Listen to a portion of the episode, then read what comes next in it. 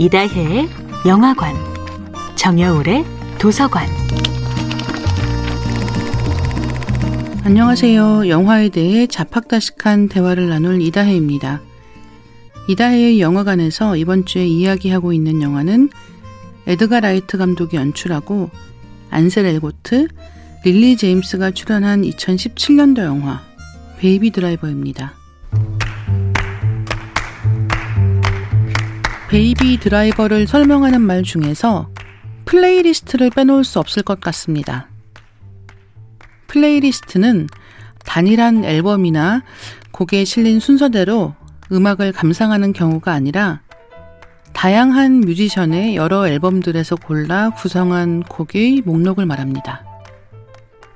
스트리밍과 동영상 사이트로 음악을 듣는 시대에는 플레이리스트를 만들기도 공유하기도 쉽습니다.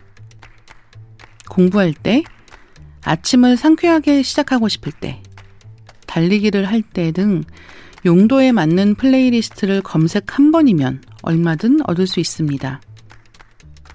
예전에는 카세트 테이프로 믹스 테이프를 만들었는데 기술이 발달하면서 플레이리스트가 그만큼 중요해진 셈입니다. 에드거 라이트 감독은 베이비 드라이버 촬영을 본격적으로 시작하기 4년 전부터 30여 개의 곡으로 구성된 playlist를 작성했습니다. playlist가 대본에 영감을 불어넣은 셈인데요. 주인공 베이비 역을 맡은 안셀 엘고트의 이야기도 재밌습니다. 처음에 대본을 태블릿 PC로 받았다고 하는데요. 대본을 읽는 동안 음악이 흘러나왔는데 음악이 대본을 리드해 갔다는 거죠. 자연스럽게 장면에 따라 리듬을 느낄 수 있었다고 합니다.